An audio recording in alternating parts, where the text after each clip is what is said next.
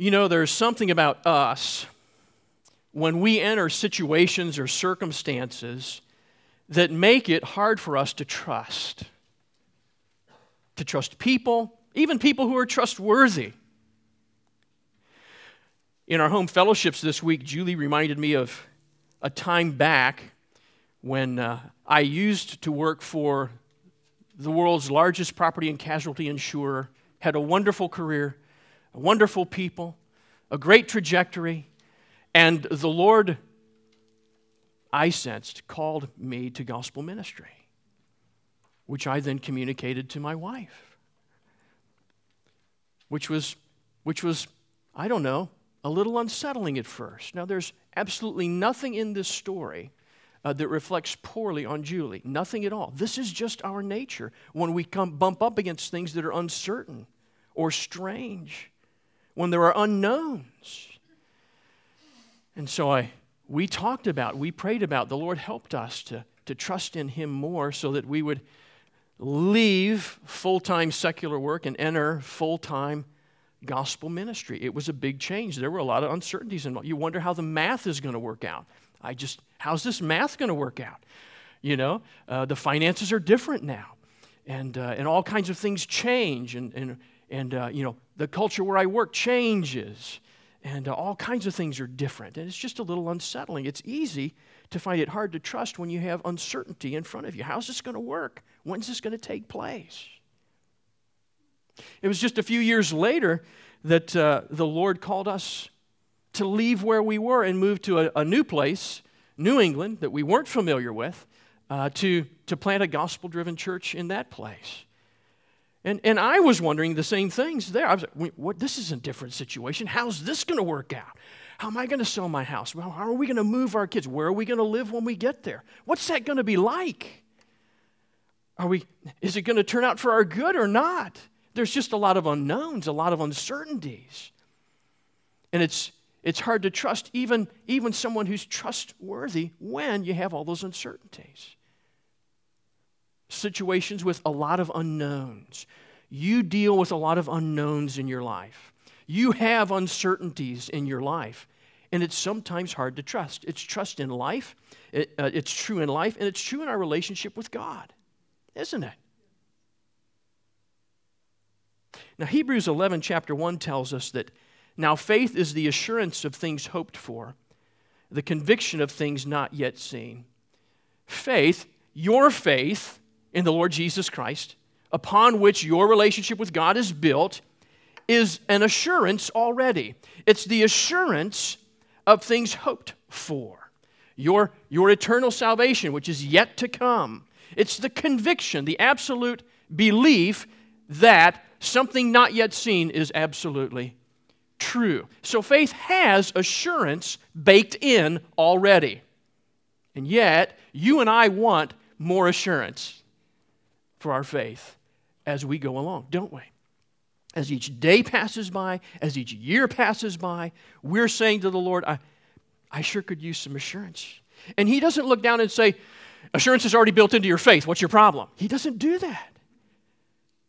He kindly, wisely, gently, helpfully, lovingly, honestly, firmly gives us assurance in our faith so that we can persist in pursuing righteousness.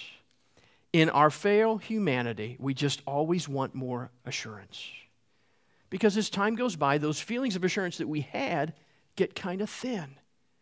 And, and we need a booster, right? We want assurance from God. The wonderful thing is that God knows that about us. He knows that about us. And He's kind to reassure us so that we can trust Him even in the midst of uncertainty over the long haul. I think that's what we're looking at in Abram's life this morning. We're looking at Genesis chapter 15. You know that this contains the Abrahamic covenant, there's covenantal language in it. I want to go ahead and read it and then we'll unpack it. It'll help you to follow along uh, as I read, but also to have uh, your sermon theme or your sermon outline that's in the bulletin for you. This is the Word of God written by Moses in Genesis chapter 15.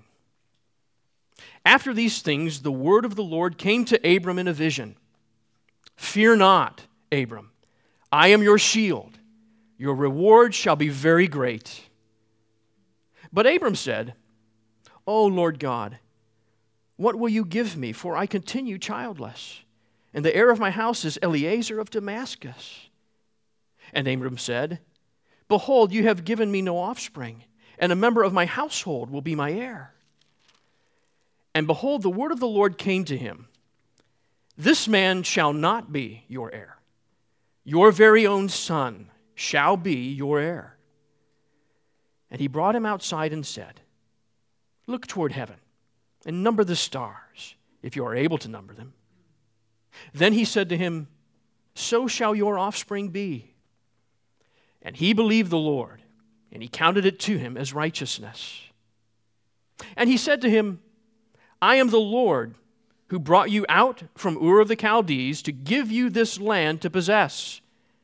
But he said, O Lord, how am I to know that I shall possess it? And he said to him, Bring me a heifer, three years old, a female goat, three years old, a ram, three years old, a turtle dove, and a young pigeon. And he brought him all these, cut them in half, and laid each half over against the other. But he did not cut the birds in half. And when birds of prey came down on the carcasses, Abram drove them away.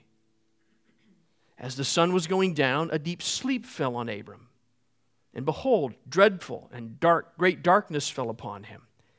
Then the Lord said to Abram, Know for certain that your offspring will be sojourners in a land that is not theirs and will be servants there, and they will be afflicted for 400 years. But I will bring judgment on the nation that they served, and afterwards they shall come out with great possessions. As for you, you shall go to your fathers in peace. You shall be buried in a good old age. And they shall come back here in the fourth generation, for the iniquity of the Amorites is not yet complete. When the sun had gone down and it was dark, behold, a smoking fire pot and a flaming torch passed between these pieces.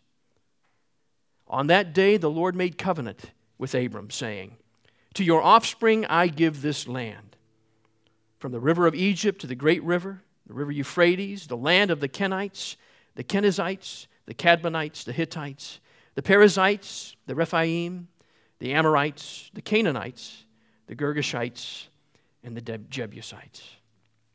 This is the Word of God. Let's pray. Heavenly Father, we pray that you would open our hearts and our minds to understand the truth of your Word, that your Spirit would apply it to our hearts. Father, we pray that the words of my mouth and that the meditations of our hearts would be pleasing and acceptable to you. O Lord, our rock and our Redeemer. Amen. Well, Abram has this struggle with faith over time. And the first thing that the Lord says to Abram is, Fear not. Those are welcome words, aren't they? When God says, Fear not to believers, those are welcome words. God always diagnoses us rightly. He takes Abram's pulse and he says, Fear not, Abram. And what does Abram have to fear? Well, Moses, remember, he's the author. Moses' narration begins with the words, after these things. That, that kind of points us in the right direction. After what things? Well, the things that just took place in chapter 14. After Abram returns home from defeating the four powerful kings of Mesopotamia, Abram would naturally fear their retribution they may go back home, build up their armies, and come straight after Abraham. These fierce kings might regroup, regroup, and come right after him. So the first thing that the Lord says to Abram is, Fear not. And so God removes, he just kind of takes off the table that thing that is worrying Abram at that moment. Now, you need to remember, God has already promised Abram that he will bless those who bless Abram and curse those who curse Abram. And God has already followed through on that promise by delivering his enemies into Abram's hand in chapter 14. But God sees that Abram needs further assurance, and he gives it. Abram didn't ask for it, God is just gracious to give it to help Abram to believe. That's a wonderful thing to see about God in this passage.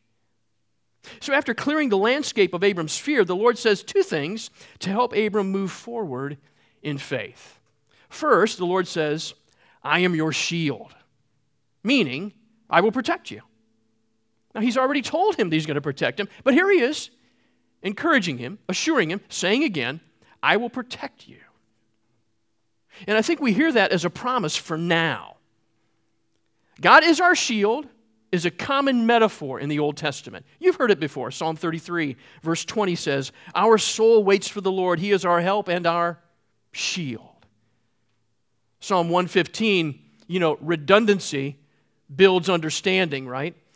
Verses 9 to 11 says, O Israel, trust in the Lord. He is their help and their shield. O house of Aaron, trust in the Lord. He is their help and their shield. You who fear the Lord, trust the Lord. He is their help and their shield. Yes. God knows that we spend significant amounts of time in our lives in fear of something. He's diagnosing you, He's diagnosing me, and He promises those who believe in Him to always be their shield. But it's kind of funny. We don't ever pray, God, be my shield sometime next year. I'll probably be, I'll probably be fearful at some point in time. Be my shield, would you? No, we say, God, protect me now. God, be my shield now. We need to know that God will protect us in the midst of our fear, and He will. So much that we need not fear. So it is with Abram, and the Lord tells him, I'm your shield. Abram, I'm your shield. Trust me now. In fact, don't fear. Second, the Lord says, Your reward shall be very great. Now, Abram knows that God has promised him land, offspring, and to be a blessing. Remember the promises? Land, a place, offspring, or the seed, people, and then the program that God has, the, the program of redemption that God has, which is to be a blessing to others. But at the heart of those promises really is what? The one who promises them. The promiser is really at the center of all those things. You know, the old King James Version renders this same verse this way Fear not, Abram, I am thy shield and thy exceeding great reward. I think that's the right translation. I think that's what's meant here. It's not just that Abram has these promises from God, but that God declares himself to be Abram's very great reward. Which makes total sense to trust God's promises requires trust in God. To trust in God is to trust the things that He would say, the things that He would promise. Now, we can distinguish the two apart, but we're not meant to separate them. God Himself is the guarantor of His promises. But, just like us sometimes, Abram is struggling with his faith in God and God's promises. And the question is why? And the most obvious factor is time. Time. Listen to the first words Abram speaks to God recorded in Genesis. O Lord God, what will you give me? For I continue childless, and the heir of my house is Eliezer of Damascus. Behold, you've given me no offspring, and a member of my household will be my heir. You can, you can hear the passage of time in Abram's words, can't you? I keep going on and childless. There's, there's going to come a time for an heir, and it's not going to be my son, it's going to be this guy Eliezer. You can hear the passage of time in Abram's words. Abram has the promise, but Abram's circumstances, they haven't changed. They continue to be the same. Now, I don't think Abram is being sinful here. He's not disrespectful to God. He acknowledges his servant position, addressing the God as the Lord Yahweh. This isn't an act of unbelief. He's not leveling accusations against God. He's not complaining against God. He's not faithless in his question. In fact, he seems to be taking God's promise very seriously with, with faith. It's because of faith that he's saying, I don't understand how this is going to work. I don't understand when this is going to come about because it hasn't yet. And it hasn't for a little while. So we can see Abram's faith bumping up against the passage of time. The same things happens to us and our faith when we're persevering in a promise. It bumps up against time. You wake up one more day awaiting the promise, and then another day awaiting the promise by faith. Abram has the promise, but no experience of it yet. It's still in promise form. Did you notice that Abram has a backup solution? In the absence of a direct male heir, Abram is prepared to substitute his most trusted household servant to be his heir, which he would do through adoption. Abram, Abram is a clever, resourceful guy, ever ready to help God to keep his promises by his own actions. He's done this before, he'll do it again. Even though Abram already has a backup plan, and even Abram is asking questions, God doesn't shut Abram down. I mean, that should be encouraging. He, he's down here planning who's going to be his heir, even though God has promised him an heir. He's down here asking questions, and God doesn't shut him down. You see, God and Abram have a relationship. It's been building over, over a couple of chapters. God and Abram have a relationship, and it's in the context of that relationship that Abram is allowed to ask questions. God, how will this happen? God, I don't understand. And, and God's willing to dialogue with him. I mean, this has to be encouraging to us. God knows that Abram's bewildered and allows Abram to bring his questions to him. Even more, God knows that Abram's faith needs reassurance, and he gives it. He gives it. God assures Abram's faith for the long haul. Look at verses 4 and 5. And behold, now God is speaking. The word of the Lord came to him This man shall not be your heir, your very own son shall be your heir. And he brought him outside and said, Look toward heaven and number the stars if you are able to number them. And then God said to him, So shall your offspring be. I mean, God is, God is gentle, but firm with Abram. First, he firmly shuts down the Eliezer idea. It's, that's off the table. No mistaking there. Eliezer will not be the heir to the promise. Okay, we've got that firmly straight, but we get this firmly straight too. Your very own son will be the heir to the promise. God clearly affirms his promise to give Abram assurance. He needs assurance. And then he does something else. God has Abram look up at the night sky and count the stars. And he assures Abram again as numerous as the stars in heaven, Abram, so shall your offspring be. I don't know what the evidence is that you see here on earth, Abram, but you have assurance of things not seen by faith in God. You have hope in what has been promised by God. Counting the stars in the sky is not a rational argument that proves the number of Abram's future offspring. But it's a picture. It's a picture of Abram's offspring. It's an illustration of God's promise. God stoops down to the level of the weakness of our faith and he impresses us with the firmness of his word. It is God who created those stars, and it is God who will give him his offspring, as numerous as those stars. The stars don't make God any more truthful. He's already truthful. The stars don't make his promise any more sure. His promise is already sure. But they do make Abram more sure of God and his promises. God is the one applying layer after layer after layer of assurance to Abram's faith because Abram needs it. God's gracious. God's gracious. How gracious is God? Well, He's gracious to, help Abram's faith remain firm. Listen to, listen to verse 6. Abram believed the Lord, and the Lord counted Abram's faith to Abram as righteousness. Now, this is a massive theological statement. It's the foundation of the biblical teaching that salvation comes by faith.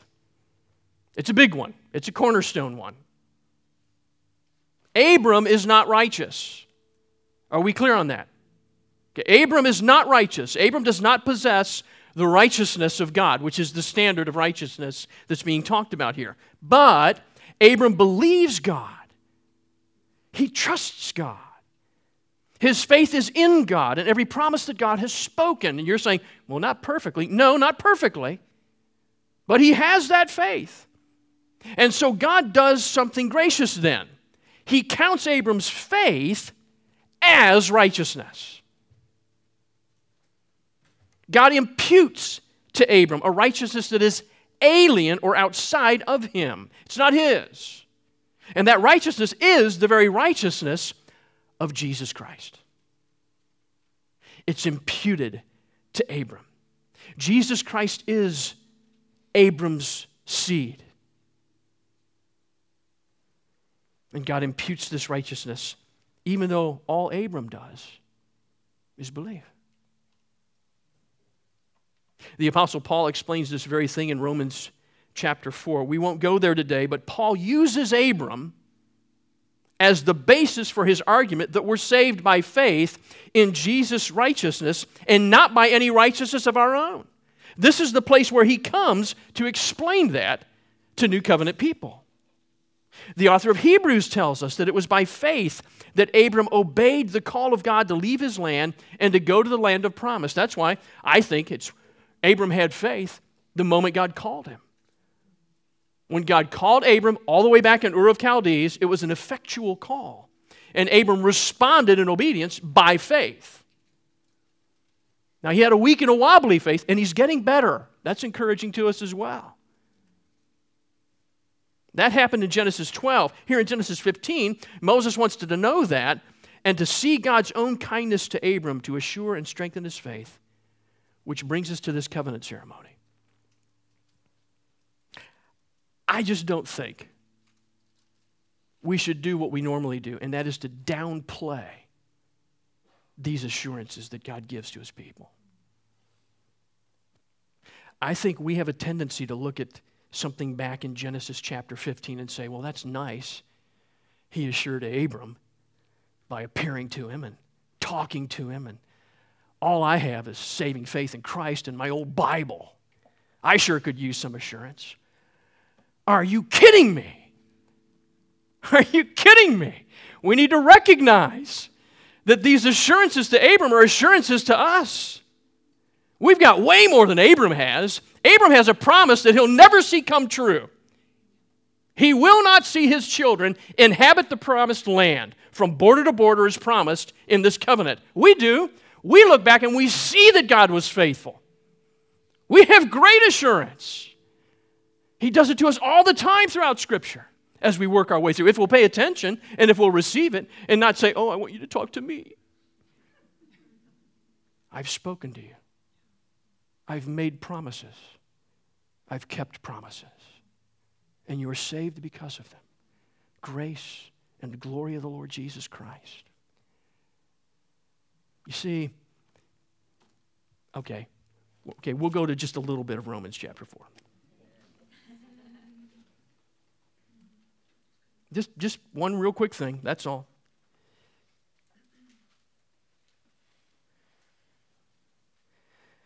Romans chapter 4, verse 22. Paul's talking about Abram. That is why his faith was counted to him as righteousness. But the words, it was counted to him, were not written for his sake alone, verse 24, but for ours also. It will be counted to us who believe in him who raised from the dead Jesus our Lord, who was delivered up for our transgressions and raised for our justification. You see, Paul says you should be assured by Abram. You should be assured by what God is doing in Abram's life in Genesis chapter 15, because it relates to your faith today, which is in the same Christ, which tells us that it was Christ that Abram was believing in. The seed was Christ. Okay, good. Just wanted to put a little exclamation point there. But it leads, it leads God into this covenant ceremony with more assurance for Abram.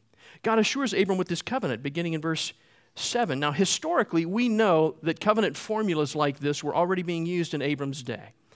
And this formula fits the pattern the covenant of God will later make with Israel in Jeremiah 34. And so here Abram is he's seeking assurance from God and God's giving it in this way. Look at verses uh, 7 and 8. And he said to him, I am the Lord who brought you out from Ur of the Chaldeans to give you this land to possess. But he said, O Lord, how am I to know that I shall possess it? Now, in verse 7, God is already speaking covenant language. The covenant has begun. This is the, this is the preamble, if you will, to the covenant. First, God declares who he is to Abram I am Yahweh, I am the Lord. Second, God recounts his brief history with Abram. I am the Lord who brought you out of Ur of the Chaldeans. God not only called Abram out, God is responsible for bringing Abram out. We see the sovereignty of God, that He gave Abram faith to obey when He called, and He, and he brings about His purposes. And third, God promises the land to Abram. I brought you out for this purpose, to give you this land to possess. Now, let me point out just a couple things before we move on. First, we can't help but notice that God's covenant language to Abram parallels God's covenant language to Israel after the Exodus. You know the big story of the Exodus, where God says, I am the Lord your God who brought you out of Egypt to give you the land I promised to your forefathers. The language is parallel. That will be part of the fulfillment of his covenant here that he's making with Abram. Second, sometimes the Abrahamic covenant can be a little bit confusing because it doesn't appear all at once. We don't find it in one verse or even one chapter. If I said, go, go find me the Abrahamic covenant, you would go back and you would hold several pages in your hand. It unfolds across several chapters covering 25 years of Abram's life. So we have, we have the promises back in chapter 12 the promise of a land, the promise of a seed, his offspring, and the promise that Abraham and his seed will be a blessing. We have those promised, and those are the same promises that are in the covenants. Then, here in chapter 15, we have a covenant ceremony that's regarding the land. And then in chapter 17, we'll have more covenant language focused on the people. So, so don't get confused that it's spread out all over the place. Just know it's spread out all over the place. And you kind of have to read through quite a bit of it and then gather it all together. But it still hinges on those three promises of land, offspring, and to be a blessing. And so don't let that, don't let that fact that it's spread out all over lead you to any confusion. Just realize that the blessing unfolds as we work our way through Abram's life. Now, in verse 8, Abram asks for assurance.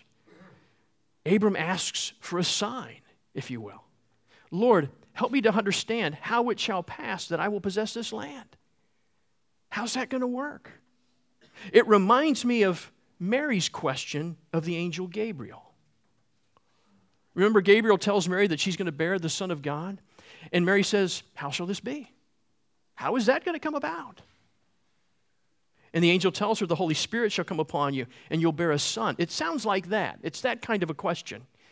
And then God puts Abram to work. Look at verse 9. He said to him, Bring me a heifer three years old, and a female goat three years old, and a ram three years old, a turtle dove, and a young pigeon. And he brought him all these, cut them in half, and laid each half over against the other. But he did not cut the birds in half. And when the birds of prey came down on the carcass, Abram drove them away.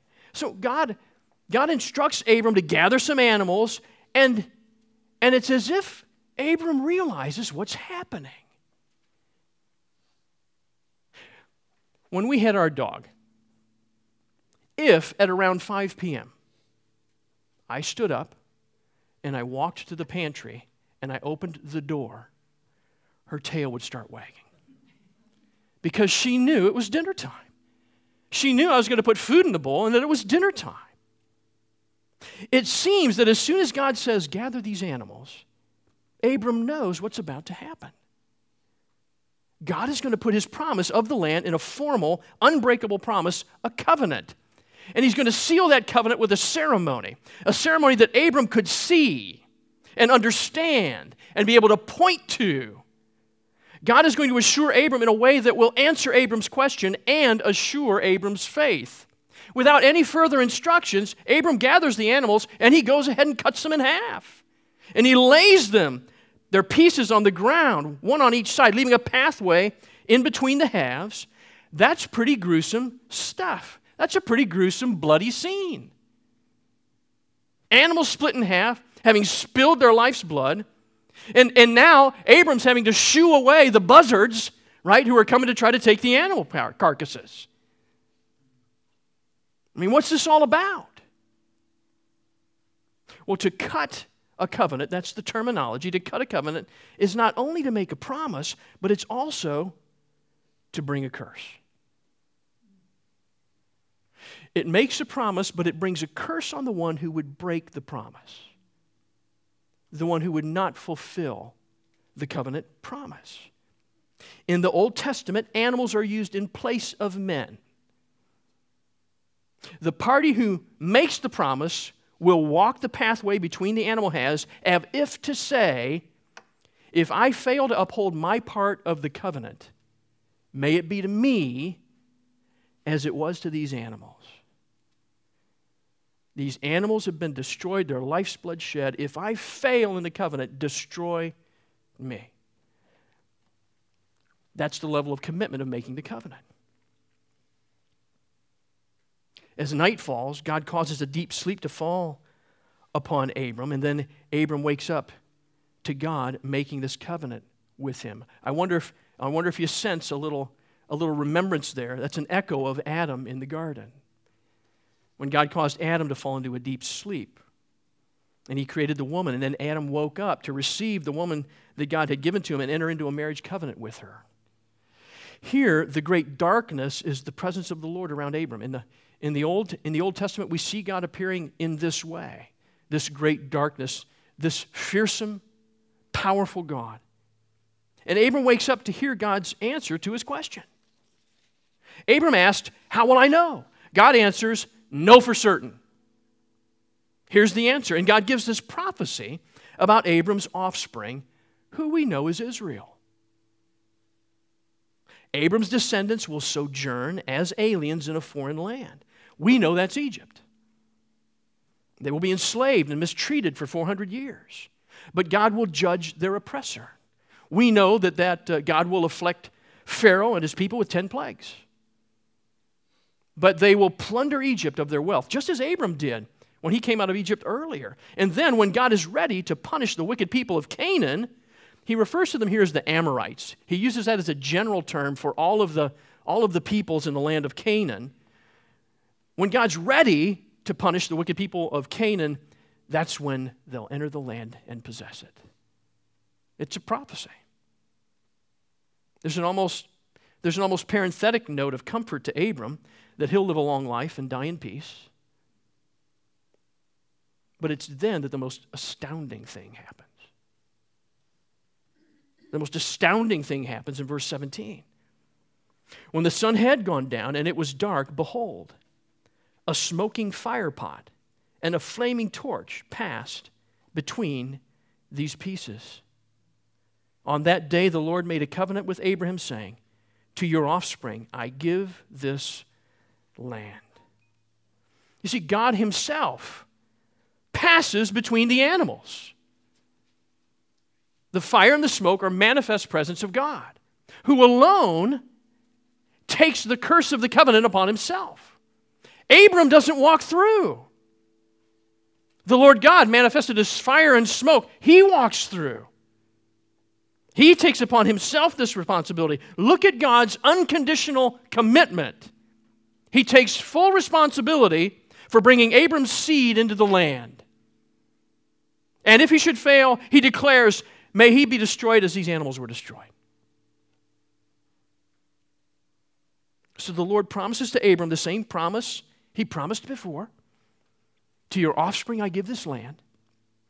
The covenant's more formal, it provides more details, but it doesn't make God's promise any more true. God's promise was always true.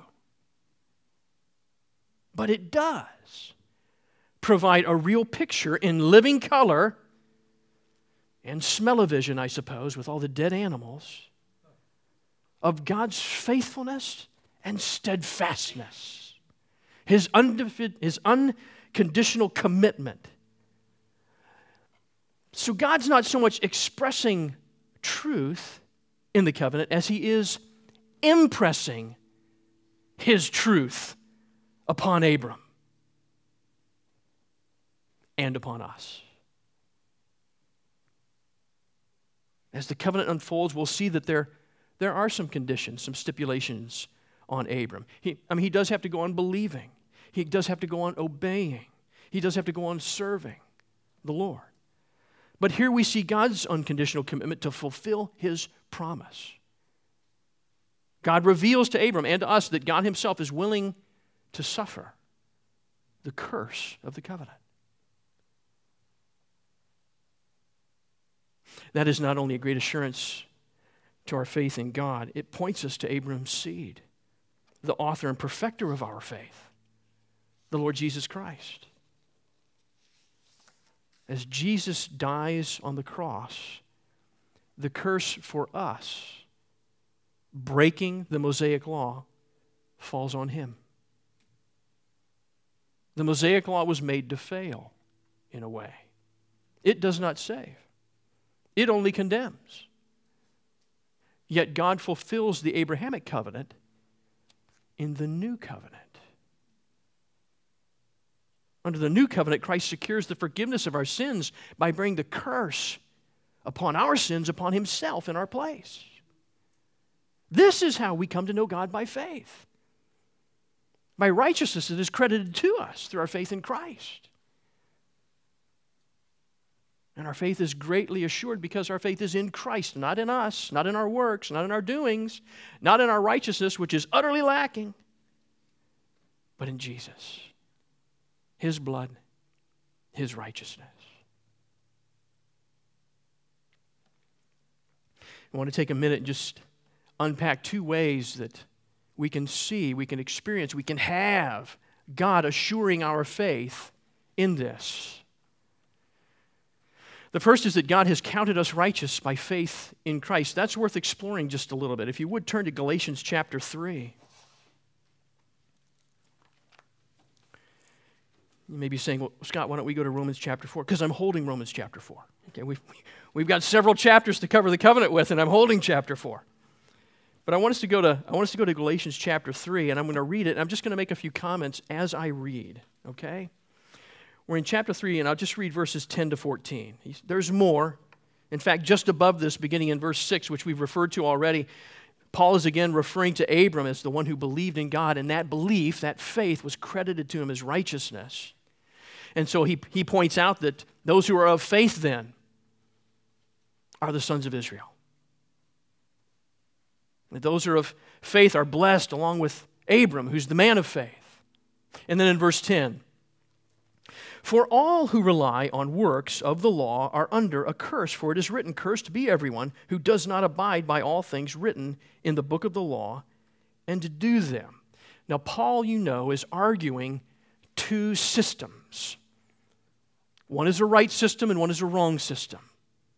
There are those who think by their performance of the law, that is the Mosaic law, by keeping the Ten Commandments perfectly, they generate their own righteousness which God will accept. The problem is they can't. No one can uphold the law perfectly. The other system is the, the law of grace that it's by God's grace that He grants faith to the sinner. Faith that they would believe in the Lord Jesus Christ and thereby have righteousness, the righteousness that is Christ, who did keep the law credited to their account. So those are the two systems that he's arguing. For all who rely on the works of the law are under a curse, for it's written, Cursed be everyone who does not abide by all these things written in the book of the law and do them. We can't do them. So you're under a curse. Now it is evident, verse 11, that there is no one is justified before God by the law, for the Bible says that the righteous shall live by faith. So there's two reasons why you don't want to go with law based salvation. One, it doesn't work because you can't do it. Two, the Bible itself says you'll never be saved by law based salvation. You'll never be saved by your works. You will always and only be saved by the righteousness that comes to you through faith in the Lord Jesus Christ. That's verse 11. Lots of reasons to forego your own morality as the reason why God should accept you. The only reason that God will accept you is the very righteousness of Christ that's imputed to you. Verse 12, but the law is not of faith. Rather, the one who does them shall live by them. Christ redeemed us from the curse of the law by becoming a curse for us, for it is written, Cursed is everyone who is hanged on a tree. So you, you got to get this. It's not a sleight of hand, it's, it's really simple. Just, just Christ Christ saves us from the curse of the law, the penalty we should receive for not performing according to God's righteous standard. But that standard is not the Abrahamic covenant that we're talking about, it's the Mosaic covenant that's to come. It's the Ten Commandments and that law. So Christ is going to satisfy that law when he dies on the cross, when he bleeds on the cross for us, and in that way fulfill the Abrahamic covenant that we receive righteousness by faith, just as Abram did. That's what Paul's talking about. Christ redeemed us from the curse of the law by becoming a curse for us, for it is written, Cursed is everyone who's hanged on a tree. That's Christ on the cross. Verse 14, so that in Christ Jesus, the blessing of Abraham might come to the Gentiles, that's us, sinners, so that we might receive the promised Spirit through faith. God comes and dwells in us through faith and we're given the righteousness of Christ through faith that we might enter the land and have Abram's promises in Christ. That's how it happens. And so I just want to ask you if you if you haven't believed by faith in Christ, if you then you have not received the righteousness of Christ, which is the thing, the one and only thing that you need so that you can enter God's presence so that you can be saved from eternal rejection from God's presence, which is what sinners are deserving of. We call it hell. I mean, instead, enter the promised land where God abides and where the faithful abide with him. Because they've been given, not earned, but been given as a gift, the righteousness of Christ by faith. And so these words that Moses credits to Abraham that, that because of his faith, Abram was counted righteous by God. When you place your faith in the Lord Jesus Christ and stop seeking salvation based on your own wonderful greatness, which God does not see as wonderful or great, He simply condemns it as your, as your pride and your rejection of His Son. But when you would receive when you would place your faith in the Lord Jesus Christ, you would receive the righteousness that you need to enter heaven and to go to that place that God's prepared. This is a wonderful truth. This is a wonderful offer. If you've not yet believed in the Lord Jesus Christ, believe today. Today's the day of salvation. Don't wait for tomorrow. Have the righteousness of Christ now. Have your heart transformed so that you would be the obedient and faithful servant that God has declared you. Do that. That's how we all become sons and daughters of Abram. Sons and daughters and heirs of the promise that was made to Abram. It's made to us in Christ. The other thing that I just want to encourage us in is that God brings us home by faith in Christ. You know, the first, so, so chapters 12 to 15, although there are three promises, chapters 12 to 15 in Genesis focus mainly on the land. chapters 16 to 18 are going to focus mainly on the people. It's, we got to put it all together, but that's, but that's kind of the thing. So we're kind of focused on the land here. And there is this promise that God is going to bring us home to his land. Turn to, turn to Hebrews chapter 11. This is the hall of faith.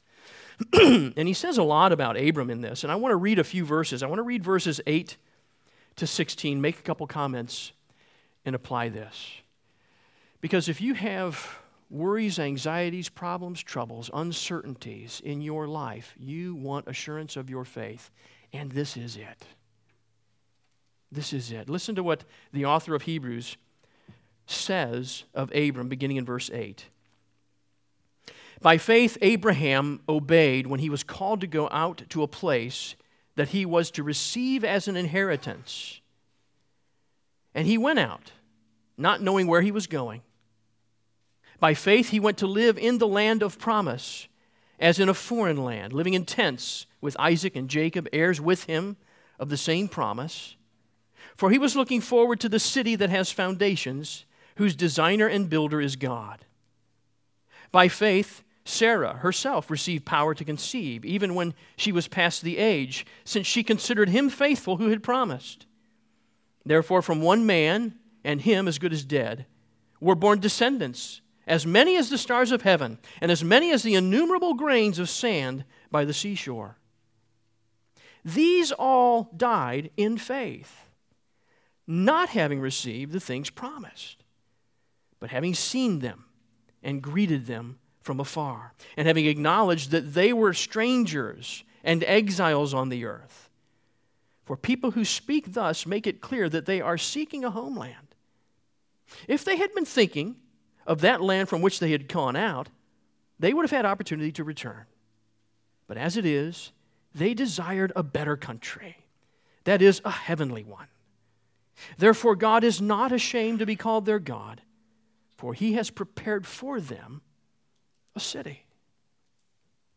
Now, look at the emphasis on the place that they will inherit. The place that God has prepared for them the place that God has promised. It's, it's like it's their North Star. They're keeping an eye on that North Star as they navigate their wanderings here on earth. That place is their destination. If they were using, if they were using the map on their smartphones, it's where the little blue line ends. That little dot where the blue line ends, that's their destination. That's what they're keeping an eye on. And like them, we are sojourners here on earth. Do you remember the definition of the word sojourn I gave a few sermons back? The sojourn isn't the wandering. The sojourn is the short term, temporary stay. We're here for a short term. We're here temporarily. We're here for a little while, but this isn't our destination. We have a promise from God that forces us to acknowledge that we are strangers and exiles in this world. This is the land that God has called us to sojourn in. So we sojourn here by faith, not by sight. We live in righteousness we've been given by Christ. And we'll tell others the promises of God so that they can become children of the promise too. But our eyes are not the eyes of Lot, focused on this place. Like Abram, God has lifted our eyes to see the promised place. We're looking forward to a city that has foundations, whose designer and builder is God. Our faith is not just in His promises, but in Him the promiser. We desire a better, a heavenly country. We desire a homeland for the family of God. For He has prepared it for us and called us to it. And He is bringing us there through assured faith in the Lord Jesus Christ. Let's pray.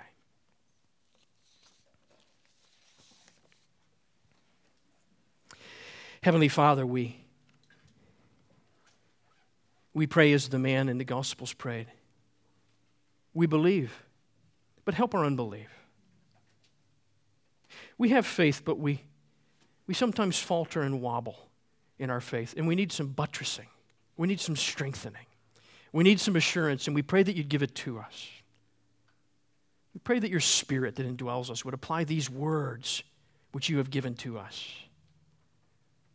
that we might be assured of our faith in you, of our faith in Christ, of our eternal destiny, and of how we should walk now as we sojourn, not in our righteousness, but in the righteousness that you have given to us by faith. This is our prayer. In Christ's name, amen.